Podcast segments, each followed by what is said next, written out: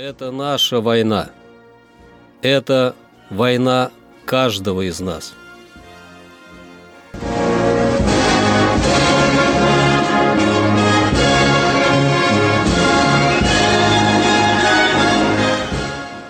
Проект информационного агентства «Регнум. Война.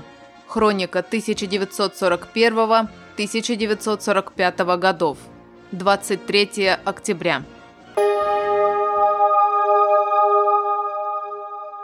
23 октября 1941 года с выходом войск Брянского фронта из окружения на рубеж Белев-Мценск, Понари-Льгов закончилась Орловско-Брянская операция. Орловско-Брянская оборонительная операция началась 30 сентября 1941 года.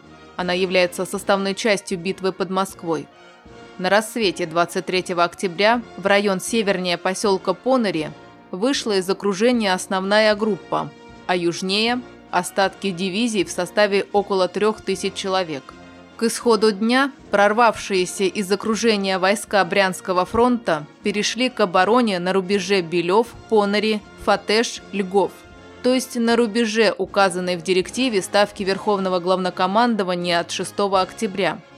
На этом и завершилась Орловско-Брянская оборонительная операция – в ходе которой войска фронта отошли на глубину 210-250 километров, потеряв до 90% личного состава, все тяжелое оружие и автотранспорт.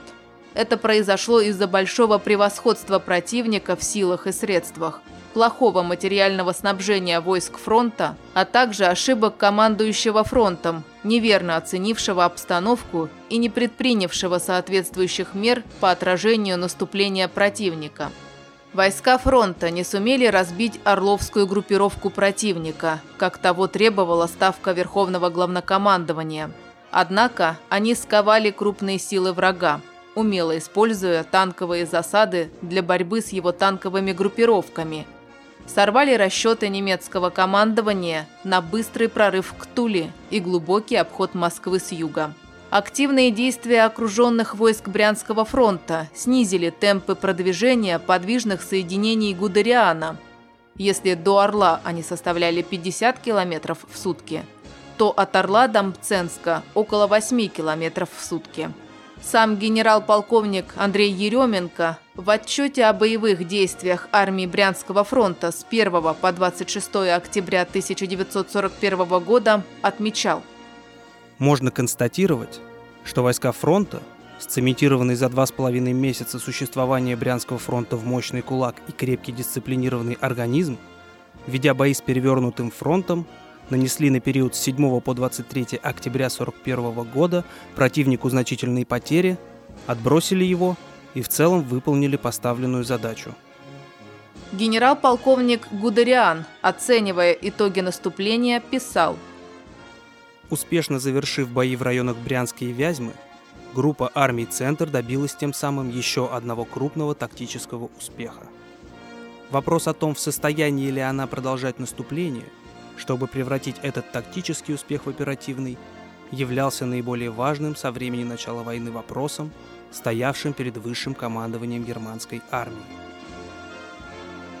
23 октября 1941 года, после многих дней боев, Красная армия остановила наступление немецкой третьей танковой группы через Калинин. Также захлебнулась атака немцев на Серпухов, Тарусу и Алексин – 23 октября 1942 года советская черноморская группа остановила наступление немцев на Туапсинском направлении.